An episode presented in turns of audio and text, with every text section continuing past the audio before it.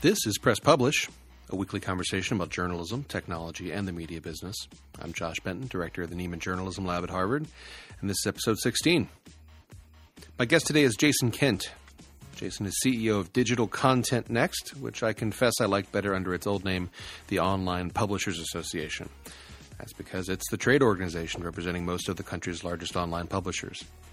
I wanted to talk to Jason because this week marks the release of iOS 9, and with it, the debut of ad blocking on the iPhone.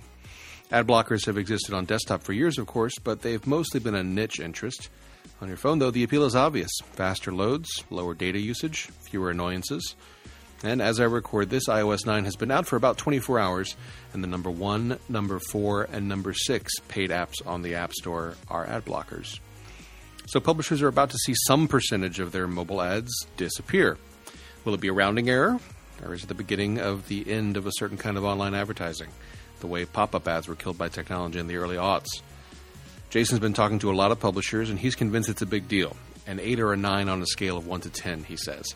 We talked about how publishers should respond, whether it's worth trying to block the blockers, and how to keep a focus on your audience needs. Here's our conversation. On Friday, you tweeted back in DC, 48 hours 7,300 flight miles, 30 plus premium publishers, 10 meetings all related to ad blocking, working hard on this issue. Um, I'm curious what, what you're hearing from publishers um, now that we're sort of at ad blocking D Day. How, how concerned are they? Is there any variety in how concerned they are? Yeah, there's there's a lot of variety in how concerned they are. I think my observation, I was coming back from from Europe where I'd spent time with a lot of European publishers and it seemed to me, I guess I'd characterize it that they were more comfortable to admit that there was a problem. um, that you know, because this is moving very quickly, and and they're maybe a little ahead of of diagnosing it and saying there's a problem. So more open to talking kind of about what the solutions are. Uh, it feels like here there's still a lot of a lot of noise, a lot of questions coming, a lot of you know education in terms of what's real, what's not real and and that's kind of where we are. And so this is you know something that's taken off really in the last couple months here in the states with the Apple announcement. Is there anything you you would attribute that divide between European and American publishers to? Well, there's certainly been a higher impact on European publishers. You know, the the penetration rates of ad blocking are are much higher in certain countries in Europe. Uh, Germany, for instance, has a much higher rate than what we're seeing here in the states and the UK. So that's I think you know, it's more quickly hit their hit their numbers than it has ours. Have you heard any any numbers privately about the the kinds of the the percentages that they're seeing? Since it seems like estimating ad block usage is is a, a an obviously a difficult thing, since the kind of tracking things you would use to track it are often blocked by by the blockers. But how big a you know from your perspective, how big a deal is this right now before the Apple move? Right now, just for desktop, it's a it's a big deal um, it's it's a, the trend is the part that really makes it a big deal because it's working in the opposite direction of what pays and funds for this quality content with really no discretion for you know how high of a CPM the ad is or, or the quality of the content around the ad. So so it's it is a big deal already um, at a time when publishers don't need more big deals in terms of things that challenge challenge the ecosystem and the ad marketplace. In Europe, I, I have heard numbers um, separating from from the general idea that there's certain types of sites that have higher penetration rates, which also leads to you know I've heard 25, 30 percent penetration for for gaming sites um, or sites that skew really heavy young male. Um, the the countries themselves, like Germany, I've I've seen data from multiple data points where there's publishers that are in the twenty percent range, and you know here in the states, I see ten to fifteen percent from from both the public research that you all have, you know, that everybody's seen, along with uh, data that I've heard back from individual companies. Yeah, it's difficult to to understand the scale in part because, as you said, it differs from site to site, and because it, it is sort of invisible. I was uh, talking not too long ago to a friend of mine who works at um, uh, a publisher that skews young, but is you know is a big one that most people have heard of. And he was telling me that uh, thirty percent of, of their users were using some sort of ad blockers for you know a mostly U.S. site. Um, how big of an impact do you think you know the fact that everyone later today, as we're taping this, is going to be downloading iOS 9 onto their phones or deleting lots of things on their phone so they can make space for iOS 9. How how big of a deal do you think that's going to be? How big of an uptake are you anticipating for ad blocking software?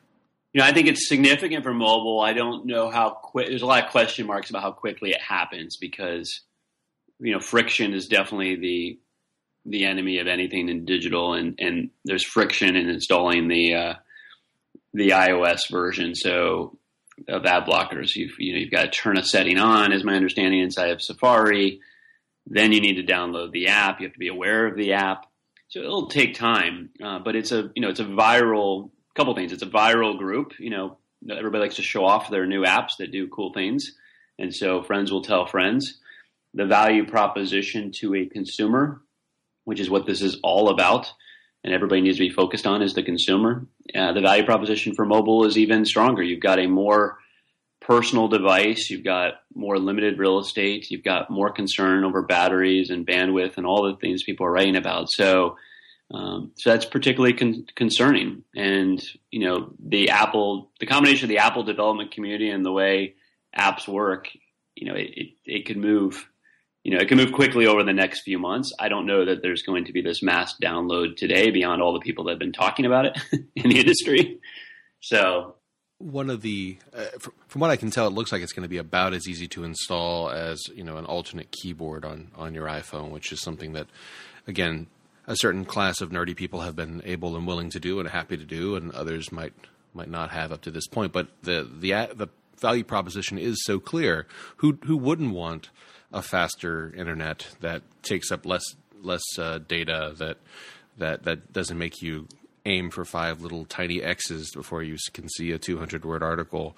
Um, it, it, when you're talking to publishers, do they seem to have sympathy for the idea that the consumer, the same consumer the desires that are going to lead to ad blocker downloading are legitimate desires, or do they sort of uh, argue we're publishers. We sell ads. This is the deal. We you you get to you have to look at the ads to get the content.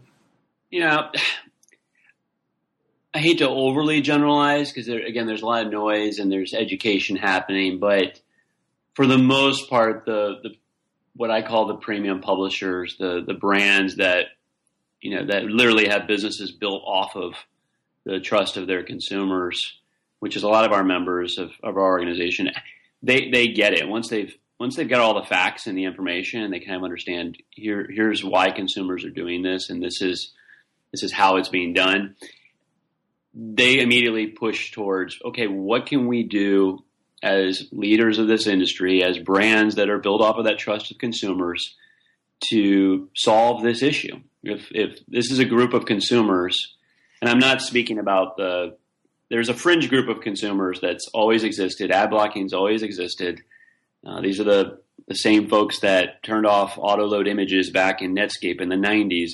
Those people are always going to exist, and we're not talking about them. Um, it's the, the, the adoption in the last couple years of ad blocking that that you immediately have to focus on, and and the premium publishers are looking at that, that and saying, hey, there's a problem here. There's there's been billions of dollars that have invested in ad tech, and the consumer clearly hasn't been given proper consideration.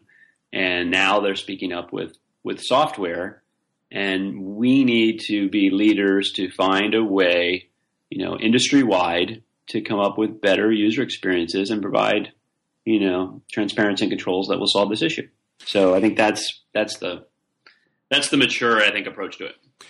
It's interesting to think of of parallels to uh, the music business back in the the sort of Napster, BitTorrent era, where on one hand uh, there was a business model that involved payment for music, in the same way that you know there's a payment of attention in exchange for content.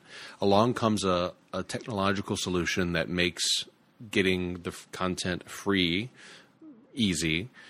And, I think of the various ways that the music industry responded to to that uh, that shift, and you know there was some marketing, you know you know, don't be a dope down, you know, pay for your music, don't use Napster, that sort of thing.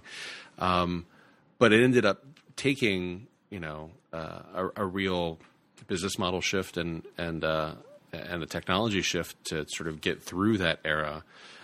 Do you think that the end result of this a few years down the line is going to be there's still going to be ads on, on phones and that's still going to be the uh, the the driving share of of pub- publishers' business you know revenue models, or do you think this is the the beginning of the push to you know have advertising no longer be uh, as big of a, a part of of how premium publishers make their money online? You know, I don't think we know yet. I, we, you know, we counsel our members, and we've been doing this, you know, since since the first dot com bubble back in 15 years ago. That that diversity of revenue around your brand is is vital and and non advertising revenue and thinking about other models to to tie to your brand um, beyond just advertising is is critical. And so a lot of our research and events is focused on that. And so I, I you know that's a steady trend. Yes, if ad blocking continues to accelerate, then that becomes even more important. And you see you see publishers testing different models and you see technology companies that are going to start chasing how they can help facilitate those models. You're seeing, you know, blend different companies uh, out there that are are testing new models, and, and those make sense. Um, display advertising, pixels on the screen that want to associate with content valued content brands are still going to be a part of the mix. They have to be a part of the mix.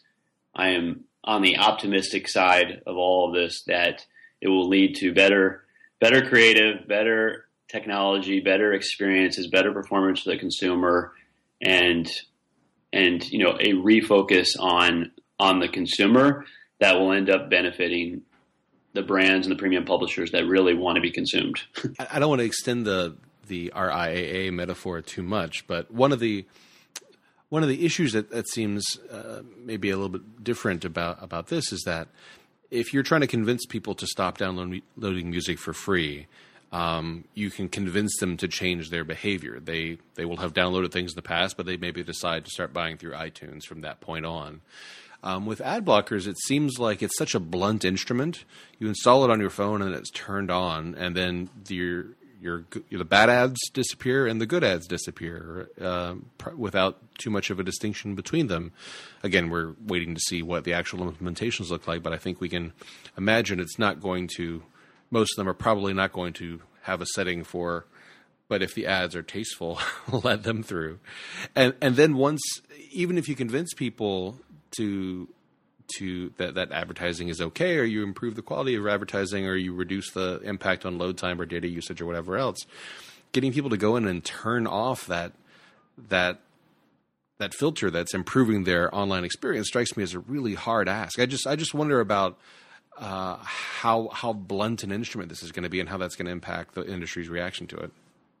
Yeah, it is. I mean, the comparison in music business is is a good one there, and you know it is different it's similar in that the solutions involve building a better experience for the consumer to change their behavior, which is what we saw in the music space. The the distinction is right there too, and it is a blunt instrument. It is accurately described as a tragedy of the commons.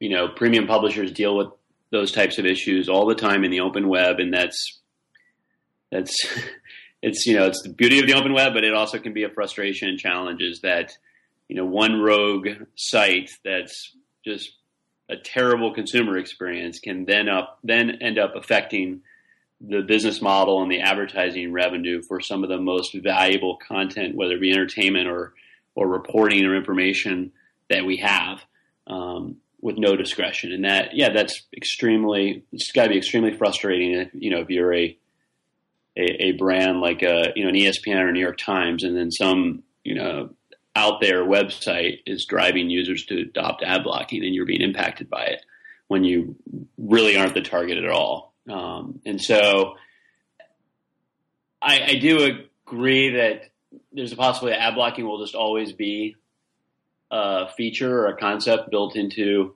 into the web. um, and it's you know it's much more than ad blocking. It's you know that's just the the term that was kind of labeled on them. Um, they have they do all different things for all different people, but much the same as pop ups. You know, ad blocking of pop ups is built into the browser, and we've all kind of forgotten about it. You, you know, we don't download software to do that. It's just a it's just a option on the browser. So, you know, I think the more important thing is how how how do we get ads through that you know consumers don't mind how do we get them whitelisted, you know, with the right principles that they can continue to do what they need to do, which is is help to fund some of the great content. It, it seems so. I guess one path forward could be what AdBlock Plus does, which is essentially uh, I mean, it, it's hard to describe without using criminal language, but yep. uh, takes takes bribes of some sort to let their ads go through. Uh, you can some sort of hush money. I don't know what the right framing is, but uh, taking taking money from from some publishers to say, well, don't block our ads. Um, you can imagine uh, that that would be a frustrating experience for whatever companies develop the most popular uh, mobile ad blockers. Um, we've also seen some publishers uh, you know, we've seen a variety of reactions. Some publishers are saying, "Well, you can't view our content if, because you're using an ad blocker." Some have used it as a as an upsell to some sort of membership program. Um, what are some of the more useful or creative um, or interesting responses from individual publishers you're seeing now in this environment?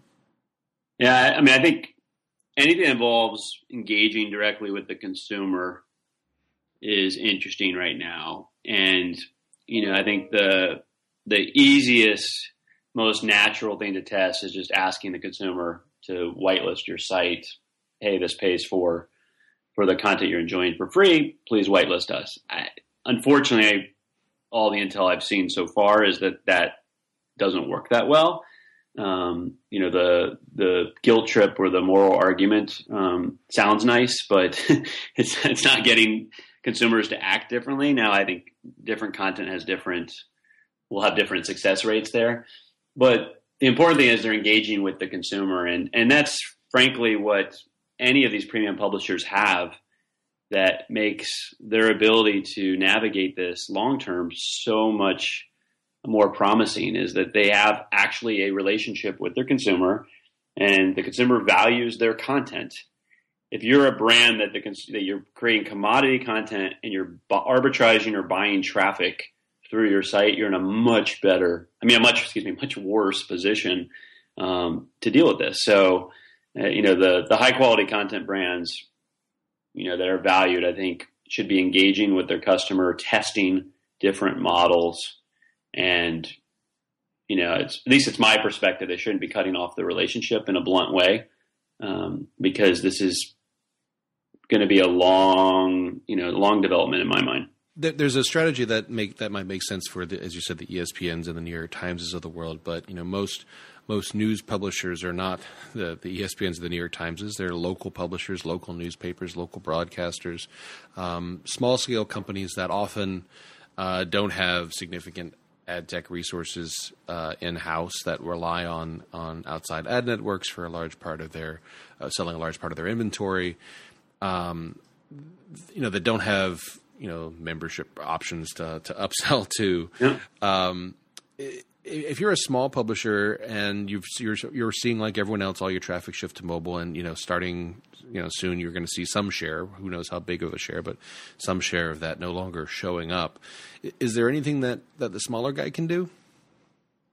Well, I mean, you know, again, it's it's the adoption's growing, but it's still you know if you're a small publisher, the the traffic growth of getting new users is still probably uh, more than offsets the ad blocking rate going from you know 12% to 15% over the next six months or whatever that is. Um, so I think staying focused on their product and delivering the best product they can is is probably what my priority would be. And we've got plenty of small uh, premium publishers in our membership too, and and you know I think that's where they're focused is you know, you stay focused on the consumer, then the business model will come uh, to deal with this long term, in my perspective. And you know the the dependence on third party ad networks and other agents to sell your advertising is probably a lot more significant reason for your problem in the first place and our industry wide problem that we have than anything else right now. I mean, the fact that you know, two thirds of digital advertising is direct response advertising, the equivalent of junk mail in your mailbox, and and it's built almost entirely off of collecting and using data by third parties as you browse the web. That is a major reason for the increase in adoption of ad blocking. So, you know, the fact that you may have trouble uh, monetizing some of your content through a third party ad network that has no concern over your customer is maybe more of the problem than it is um, than it is the fact that that you're not able to use them to the same degree. Yeah, I mean, you tweeted recently tracking is immaterial to most publishers' revenue streams. It's an industry myth that it's necessary. Is that is that sort of connected the the idea that um, the large scale technology uh, and, and, tracking across domains and all the rest is is for most publishers sort of beside the point?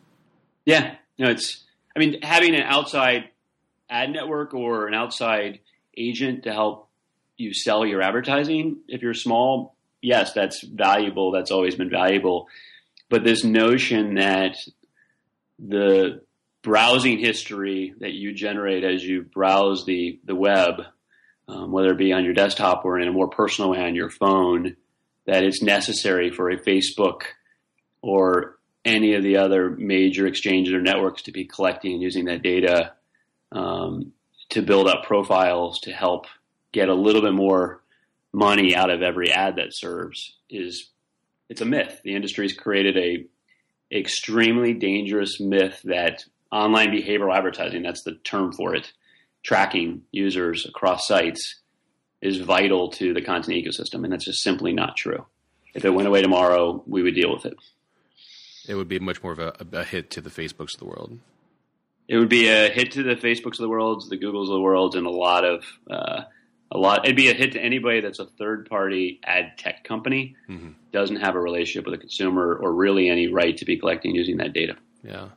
I think one of the frustrating things for publishers in, about the, what Apple's doing is is the perception, you know, accurate or not, it's at least somewhat accurate, that mm. this is really a uh, only partially about Apple's desire to create a better user experience for, for the people who buy its iPhones and iPads, and also uh, on a larger scale about sort of great powers work in the valley about Apple doesn't make a lot of money off of advertising. They make their money selling devices. Google makes almost all of its money off of advertising.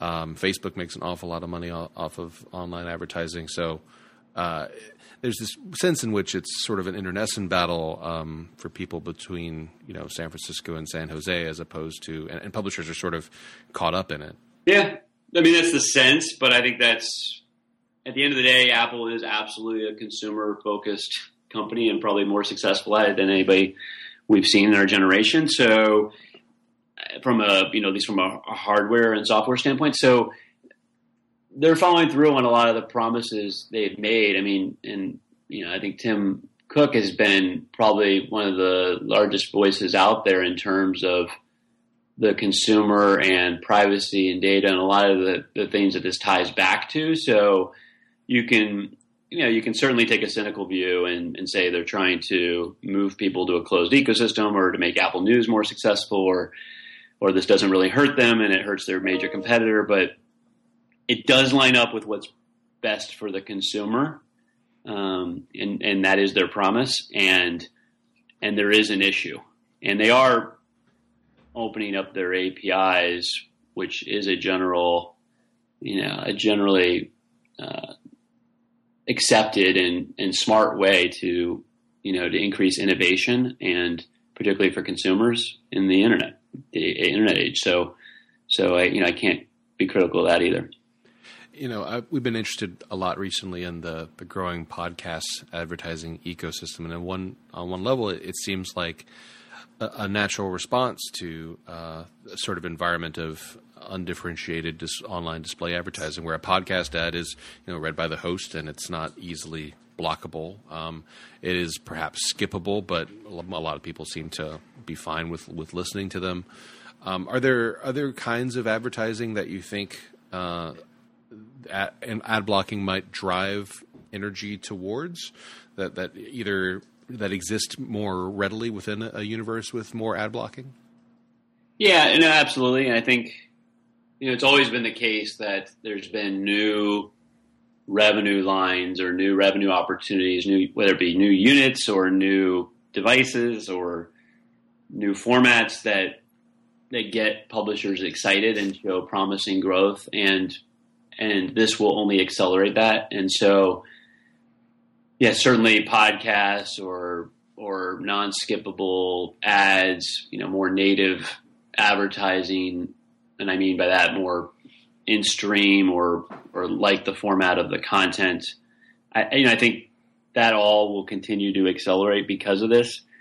I, I think anyone who's in the content business would be in the large content business from the standpoint of trying to have real diversity in their experiences for their customers would be foolish to think that any of those are going to be a panacea for for ad blocking of display advertising. Um, the, you know, at the end of the day, you're going to need to be able to to monetize the the pixels that exist around your experience, um, and add. Te- you know, there is absolutely a tech arms race piece to this, and for whatever reason, the consumer isn't happy.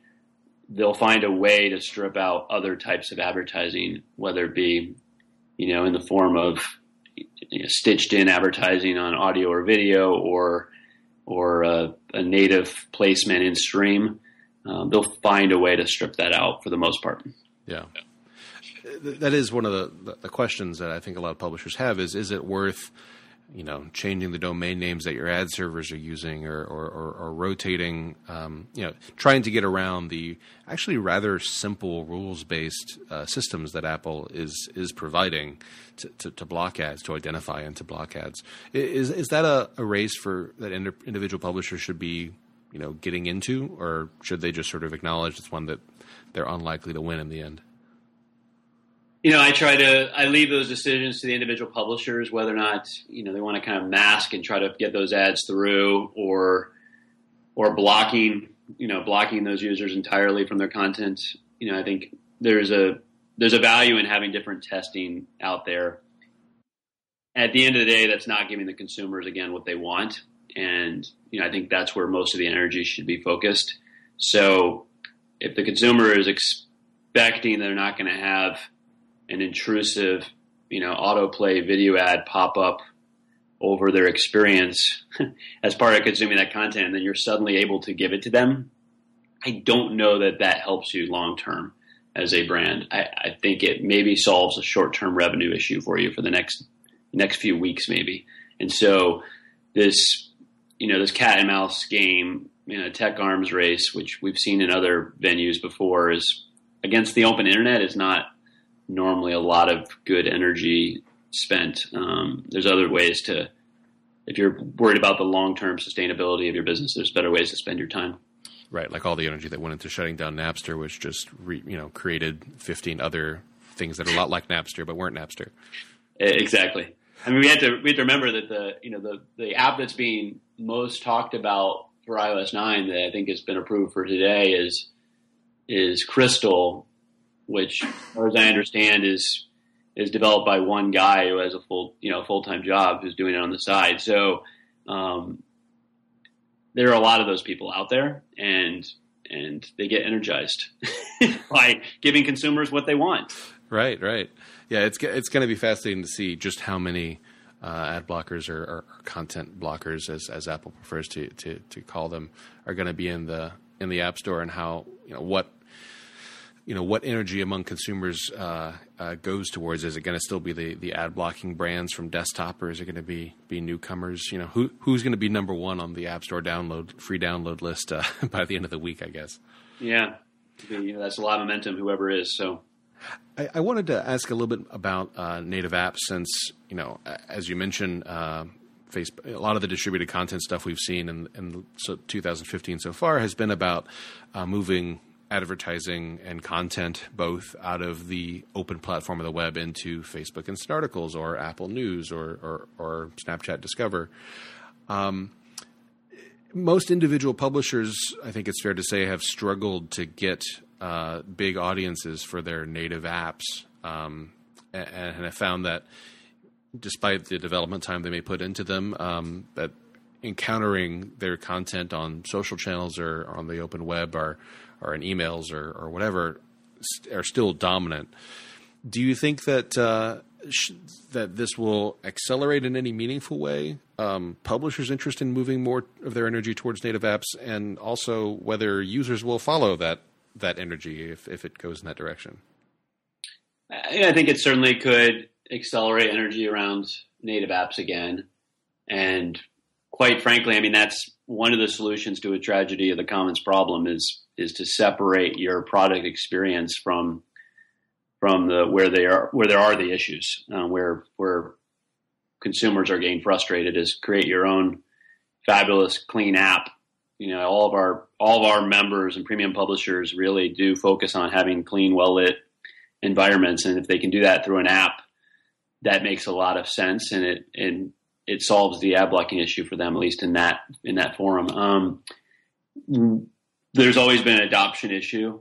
You know, we all we've all studied the data in terms of the number of apps people use on their phone, and you know, a typical day being only you know a handful, and and so you know, getting into the hearts and minds and the habits, more importantly, of of the consumer uh, as part of their routine on their mobile devices is difficult, and you need to be a big brand and you need to have very specific, I think, value to to being that. And so, um, so it's I think there'll be a renewed a new renewed uh, emphasis there, and I think it'll be difficult. Um, and you know, the same reason that there's a lot of interest in in being distributed out into those environments where there are habits and and regular usage by consumers, like inside of Facebook or inside of Snapchat or inside of inside of Twitter. And so, you know, I think that continues to be really important to publishers. And so, um, so I, you know, at the end of the day, long term, content companies thrive when there's,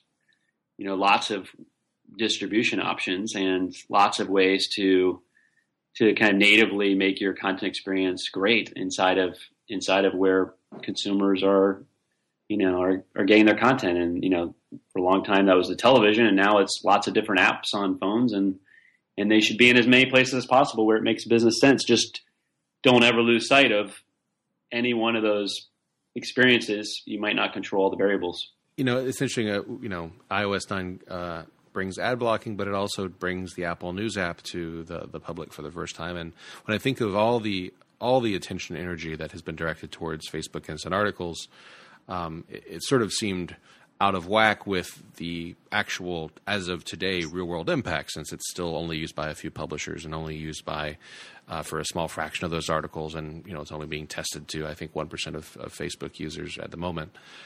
Versus Apple News, which is going to be on the you know the the dominant mobile platform of of the of the best customers in the United States and on a lot of other people's uh, phones elsewhere.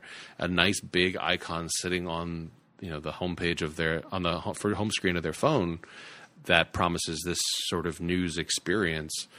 How big of a factor do you think it's going to be? Is do you anticipate uh, it being a big driver of, of attention and and and content consumption for your publishers going forward?